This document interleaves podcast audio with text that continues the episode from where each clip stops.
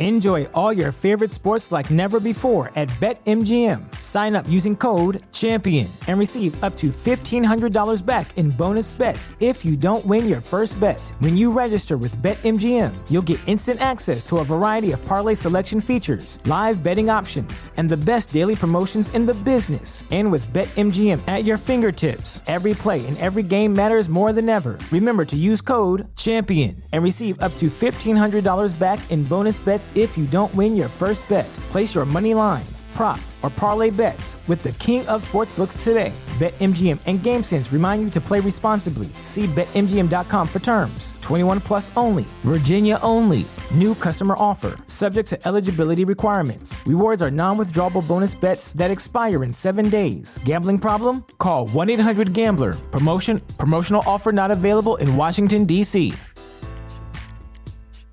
As humans, we're naturally driven by the search for better. But when it comes to hiring, the best way to search for a candidate isn't to search at all. Don't search, match with Indeed. When I was looking to hire someone, it was so slow and overwhelming.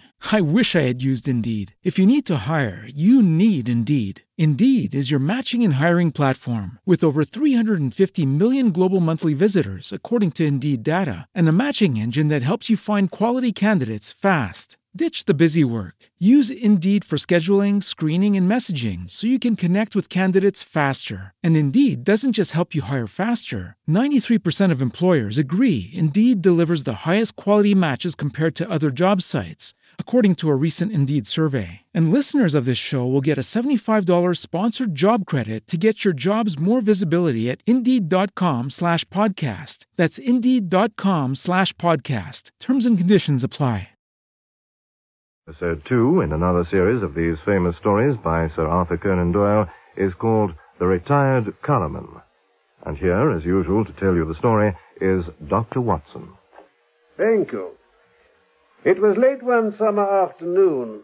I returned from my club to 221B Baker Street to find Sherlock Holmes's gaunt figure stretched in his deep chair, his pipe curling forth slow wreaths of acrid tobacco, while his eyelids drooped over his eyes so lazily that he might almost have been asleep. I recognized his melancholy and philosophic mood. His alert, practical nature was subject to such reactions. Well, my dear Watson, did you see him? Uh, who? Oh, the old fellow who's just gone out. Precisely. I met him at the door, yes. What did you think of him? Well, pathetic, futile, broken creature. Exactly, Watson. Pathetic and futile. But is not all life pathetic and futile? Isn't his story a microcosm of the whole? We reach, we grasp, and what is left in our hands at the end? A shadow. Or worse than the shadow, misery. Oh, oh, come, Holmes. Is he one of your clients? I suppose so. He's been sent on by the yard, just as medical men occasionally send their incurables to a quack. They argue that they can do nothing more, so whatever happens, the patient can't be worse than he is. What's the matter with him? Now, who is he, anyway? Mr. Josiah Amberley. Oh. He says he was junior partner of Brickfall and Amberley, manufacturers of artistic materials. He made his little pile, retired at the age of 61, bought a house at Lewisham, and settled down to rest after a life of ceaseless grind. Sounds a comfortable prospect. Retired in 1896, Watson. Early in 1897, he married a woman 20 years younger than himself. Uh-huh. Yes. Good looking, too, if her photograph doesn't flatter. A competence, a wife, leisure. It looked like a straight road before him. Yet within two years, as you've seen, he is as broken and miserable a creature as crawls beneath the sun. Uh, but what's happened, Holmes? The old story. A treacherous friend and a fickle wife. Oh. It seems that Amberley has one hobby in his life, chess. Not far from him at Lewisham there lives a young doctor, Dr. Ray Ernest, who is also a chess player. Ernest was frequently in Amberley's house, and an intimacy between him and Amberley's wife was the result. That doesn't surprise me. Your client doesn't look like a paragon of the graces. The couple went off together last week. Destination so far untraced. What's more, the woman carried off the old man's deed box by way of personal luggage. It had a good part of his life savings in it. That's bad. So, Watson, can we find the lady? Can we save the money? Commonplace sort of case to bother you with, Holmes. But vital enough to poor Josiah Amberley. Well, that's so. What'll you do then? What will you do, my dear Watson? Huh? If you'll be good enough to understand me, that is. You know how preoccupied I am with this case of the two Coptic patriarchs. It should come to a head today. No, I really haven't time to go out to Lewisham. And yet, evidence taken on the spot has a special value. Well, uh, by all means, Holmes. I confess, uh, well, I don't see that I can be of much service, but I'm willing to do my best. Capital. The old fellow was quite insistent that I should go. But I explained my difficulty. He's quite prepared to meet a representative.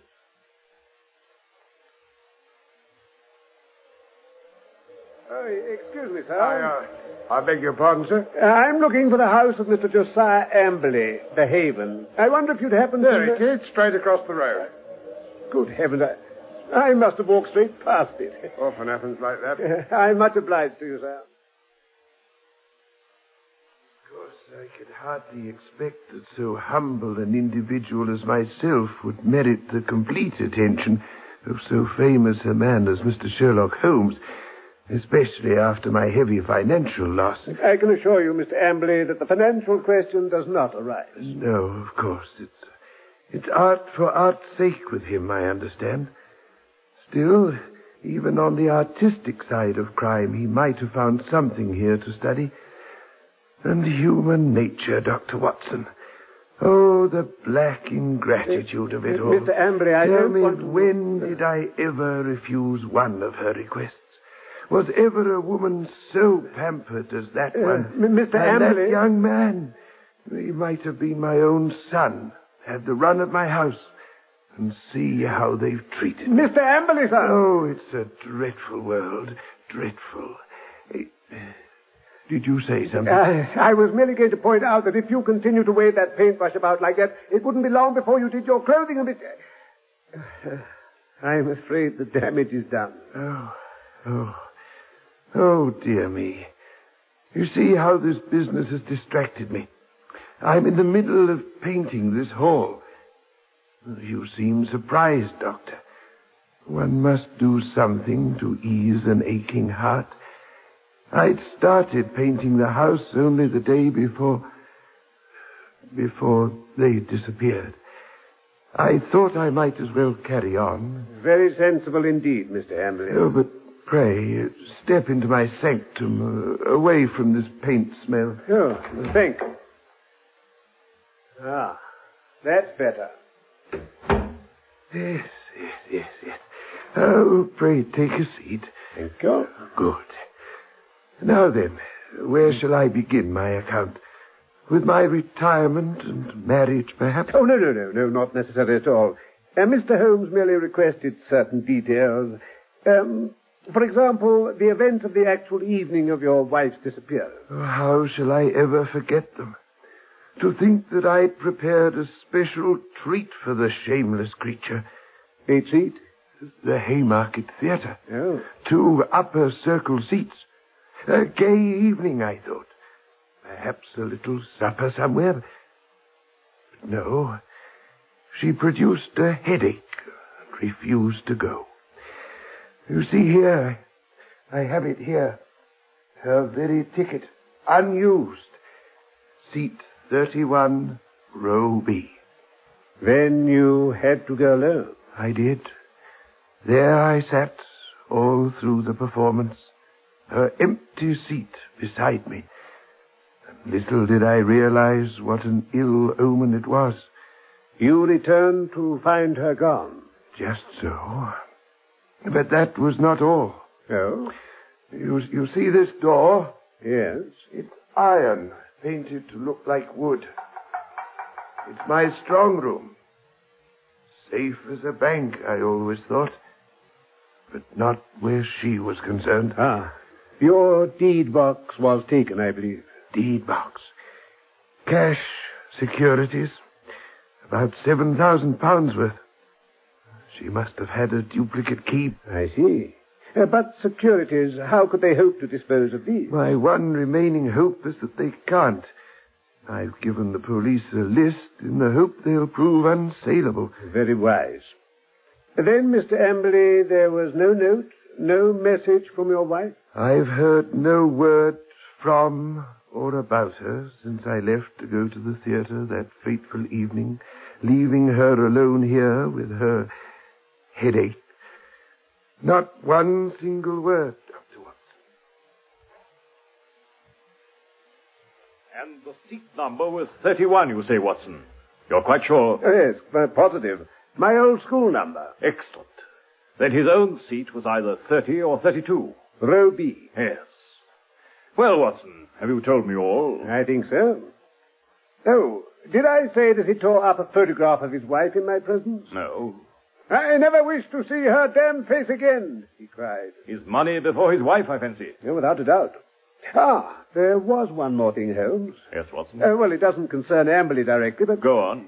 Well, I told you how I somehow missed Amberley's house at first and had to ask a fellow standing about at the other side of the road. Mm. Well, this chap, uh, he was tall, dark, heavy moustache, rather military looking. I thought he gave me rather a curious look when I mentioned Amberley's name. But later, when I drove back to Blackheath Station, I saw him again, getting out of a cab that had been following along behind mine. And then, just as I was getting into the train, I saw him nip into the next compartment as though he didn't wish to be seen. You know, Holmes, I'm convinced the fellow was following me. Tall, did you say? Yes. Heavy moustache, tinted sunglasses. I didn't say he had sunglasses on, but now that you mention it, he had. He wore a Masonic tie-pin. Holmes, how on earth... Quite simple, my dear Watson. But let us get down to what is practical. I must admit that a case which seemed to be so absurdly simple as to be hardly worth my notice is rapidly assuming a very different aspect. It's true that in your mission you've missed everything of importance. Uh, Holmes. Yet even those things which have obtruded themselves on your notice give rise to serious thought. What have I missed? Don't be hurt, my dear fellow. No one else would have done better.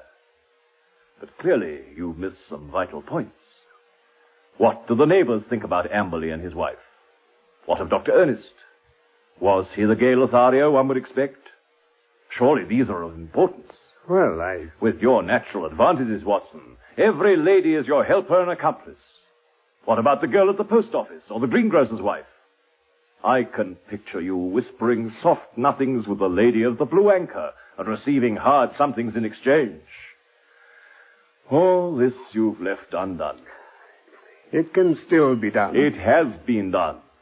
Thanks to the telephone and the help of Scotland Yard, I can usually get my essentials without leaving this room. As a matter of fact, my information confirms Amberley's own story. He the local reputation of being a miser, as well as a harsh and exacting husband. It's also certain that he had a large sum of money in that strong room, uh, Well, then. and it's common gossip that young Dr. Ernest played chess with Amberley, and probably played the fool with his wife.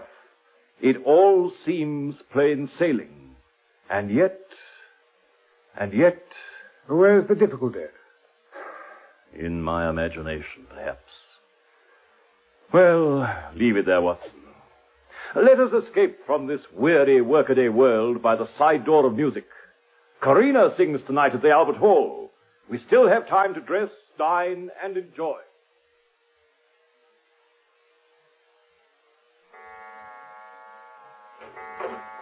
Well, Holmes. Well, where have you been all day? As I told you in the note I left for you to find at breakfast, there were one or two points I wished to clear up regarding Mr. Josiah Amberley. Has he been here yet? Amberley? No. Come in. Ah, Mrs. Hudson. There's a Mr. Amberley to see you, sir. Show him in, Mrs. Hudson. Very good, sir.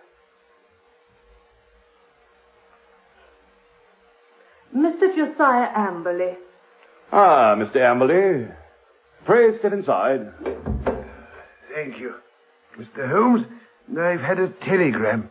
Uh, I can make nothing of it. Thank you.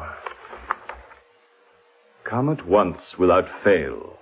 Can give you information as to your recent loss Elman, the vicarage.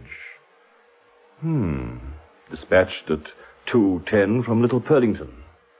Uh, Watson, hand on my Crockford, if you please. You're right, Holmes. Little Purlington's in Essex, isn't it? Yes, not far from Frinton. E. L. Elman. Yes, here we have him. J.C. Elman, M.A. Living of Mossmore cum Little Purlington.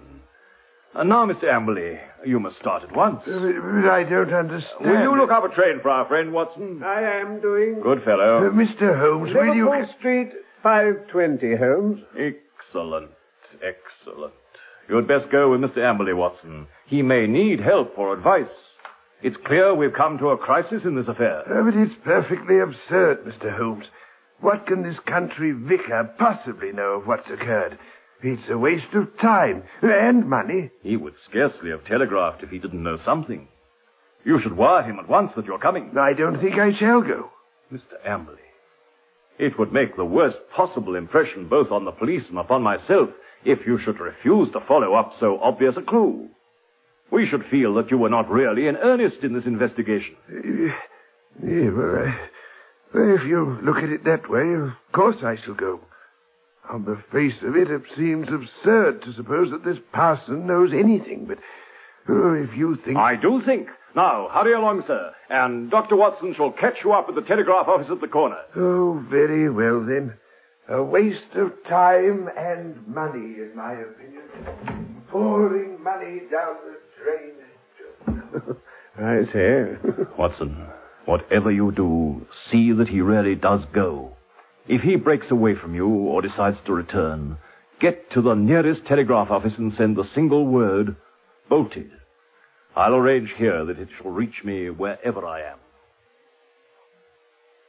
Little Purlington isn't an easy place to reach. My remembrance of the journey isn't a pleasant one. The weather was hot, the train slow, and my companion sullen and silent. He hardly talked at all, save to make an occasional sardonic remark about the futility of our proceedings. When we at last reached the station, it was a two-mile drive before we came to the vicarage, where a big, solemn, rather pompous clergyman received us in his study. Our telegram lay before him.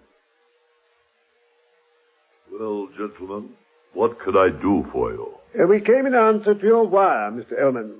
My my wire? Yes. I sent no wire. Uh, I mean the one you sent to Mr. Josiah Amberley about his wife and his money. If this is a joke, sir, it is a very questionable one. No, I assure you. I have never heard of the gentleman you name, and I have not sent a wire to anyone. I knew it would be a wire Then, goose chase. uh, perhaps there is some mistake. Are there two vicarages, perhaps? There is only one vicarage, sir, and only one vicar. The wire you refer to is obviously a scandalous forgery, the origin of which shall certainly be investigated by the police. Meanwhile, gentlemen, I can see no possible object in prolonging this interview. Holmes? Is that you, Holmes? Yes, my dear Watson. How are things proceeding? They aren't, Holmes. The vicar never sent any such wire. He was very annoyed. Holmes, are you still there? Most singular. Most remarkable. I very much fear, my dear Watson, that there is no return train tonight. I have unwittingly condemned you to the horrors of a country inn. However, there is always nature, Watson. Nature and Josiah Amberley. You can be in close commune with both. Thank you very much, Holmes. Don't mention it, my dear fellow. Good night. Good night. Well, what did he say? He said it was a most remarkable business. Remarkable. I should prefer the word expensive. Our railway fare here. Third class. Why pay more? And now a hotel bill. It's monstrous. Monstrous. I shall have a word to say to Mr. Sherlock Holmes tomorrow. Very well, sir. We'll drive directly to Baker Street from the station. And now we'd better make arrangements for tonight. I warned Holmes by telegram at the time of our arrival at Baker Street next day. But when we got there, we found a message to say that he was at Lewisham and would expect us there. That didn't improve Amberley's temper. It was a surprise to me, but an even greater one was to find that Holmes was not alone at Amberley's house. In the sitting room, a stern-looking, well-built man sat beside him. A dark, heavily moustached man, wearing tinted sunglasses and sporting a large Masonic pin in his tie. Ah, gentlemen. Allow me to introduce my friend, Mr. Barker. Mr. Amberley. Uh, Dr. Watson, you've met already. Uh, how do you do? Pleased to meet you. Mr. Holmes, I have a word to say. Not only have I been subjected to the greatest inconvenience and expense upon your advice, but I now arrive home to find that you've invited a stranger into my house without a without a by your leave. I must. Mr. I, Barker has been interesting himself in your business too, Mr. Amberley. I repeat, I must. In my business. We have been working independently of one another, you understand? But we both have the same question to ask you now. Question? What question, Mr. Holmes? What did you do with the bodies? Great heaven. No. No. You shan't ask that. Uh, get hold of him, Watson. All right, Holmes, I've got Barker. I had him. No. You shan't make me answer. You shan't. Look out, he's taking something. His arm. Seize hold of him. Right. No. No, let me be. Ah, hold still. Confound you. Well done, Barker. No shortcuts, Amberley. Things must be done decently and in order. I may as well take him straight to the station. Uh, shall I tell the inspector you'll be coming along? You'll want to examine this house sooner or later. I fancy you won't object to meeting me here. Very well. I'll come back with him. Now, come on, you. Go on, any nonsense. And I'll have your money bucket. Ah. And here thing, Holmes. It was a poison capsule. Look. Hmm.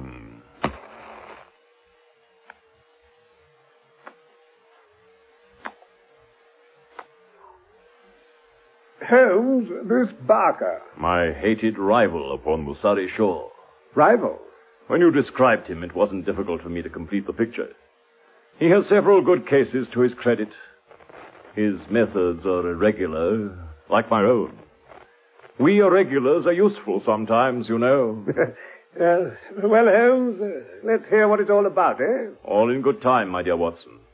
The inspector will be along shortly for the same account. By your leave, I'll enjoy a few minutes' quiet smoke and marshal effects for your delectation. I just want to make this clear before you begin, Mr. Holmes. Don't imagine that we hadn't formed our own views of this case and that we wouldn't have laid our hands on the man.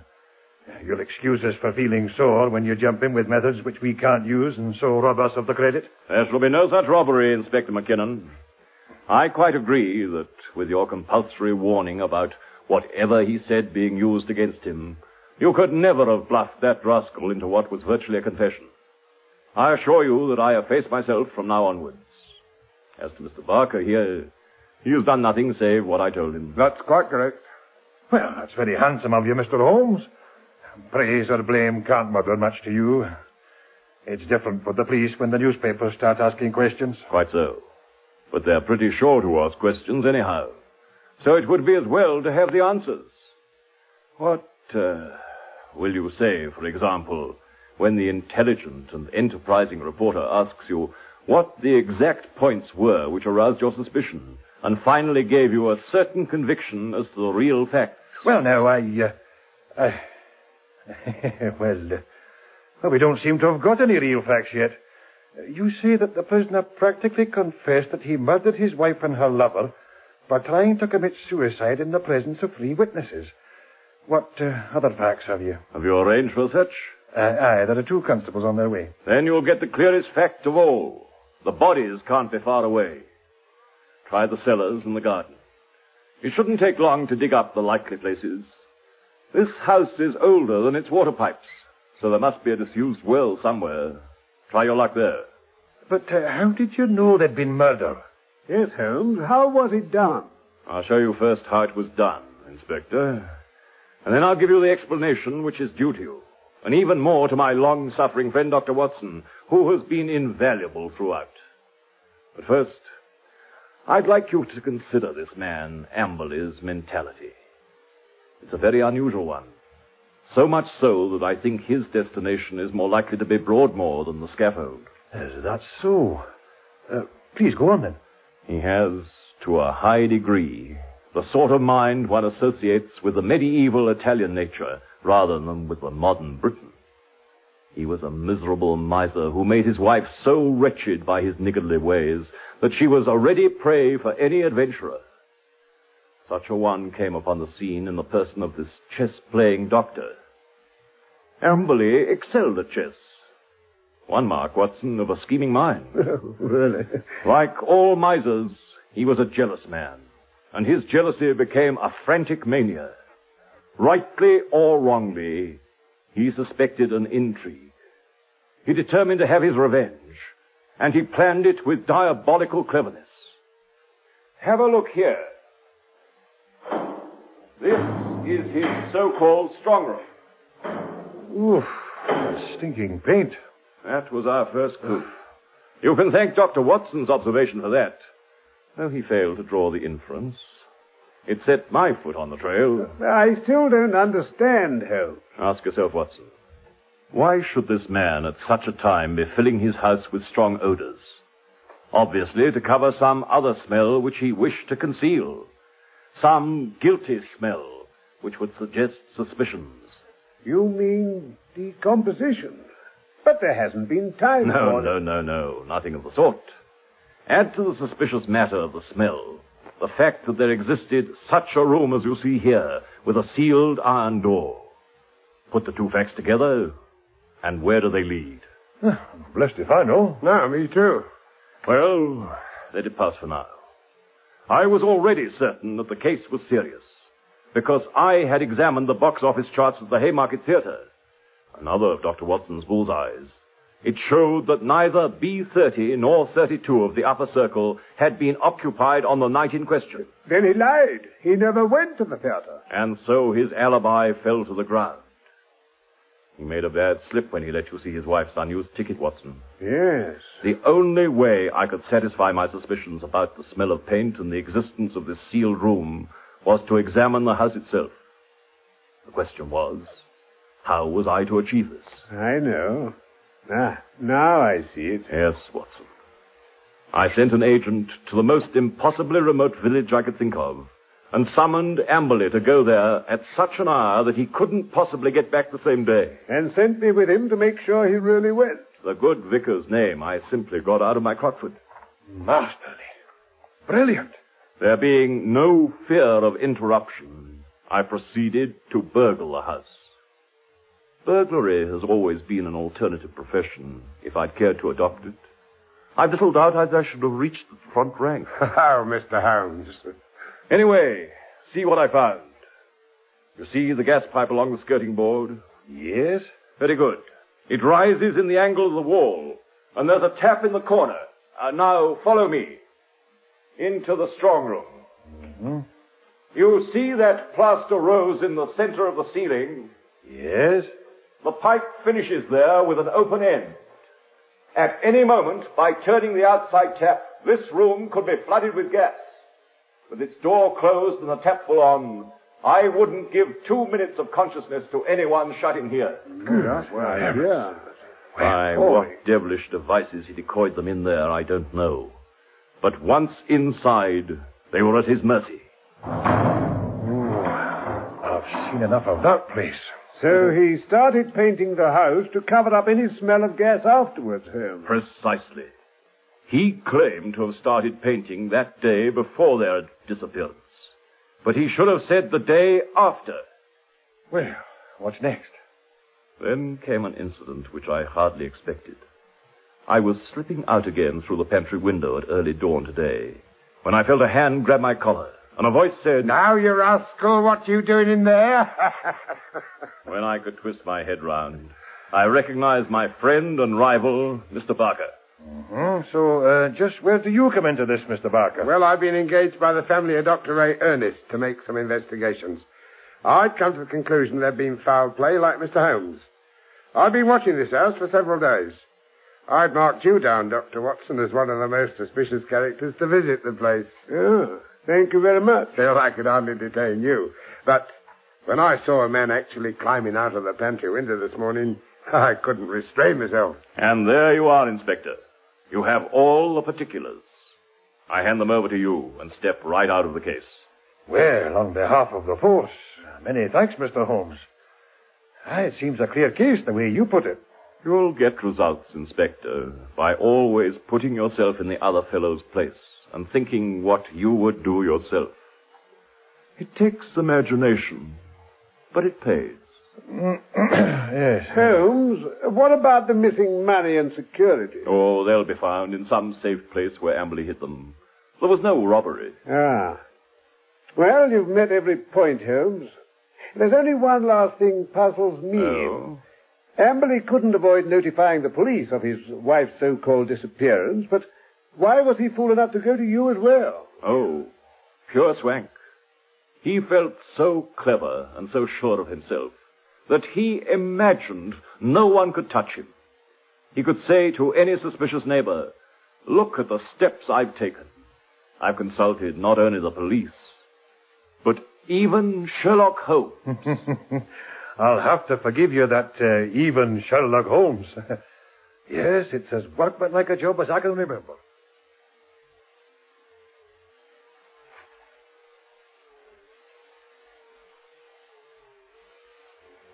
There you heard Robert Langford and Kenneth Baker as Sherlock Holmes and Dr. Watson. Others in the cast were Beth Boltler, George Corellin, Tony Jay, Louis Ife, and Frank Douglas. At the same time next week, you can hear another Sherlock Holmes adventure called The Three Gables. As humans, we're naturally driven by the search for better. But when it comes to hiring, the best way to search for a candidate isn't to search at all. Don't search, match with Indeed. When I was looking to hire someone, it was so slow and overwhelming.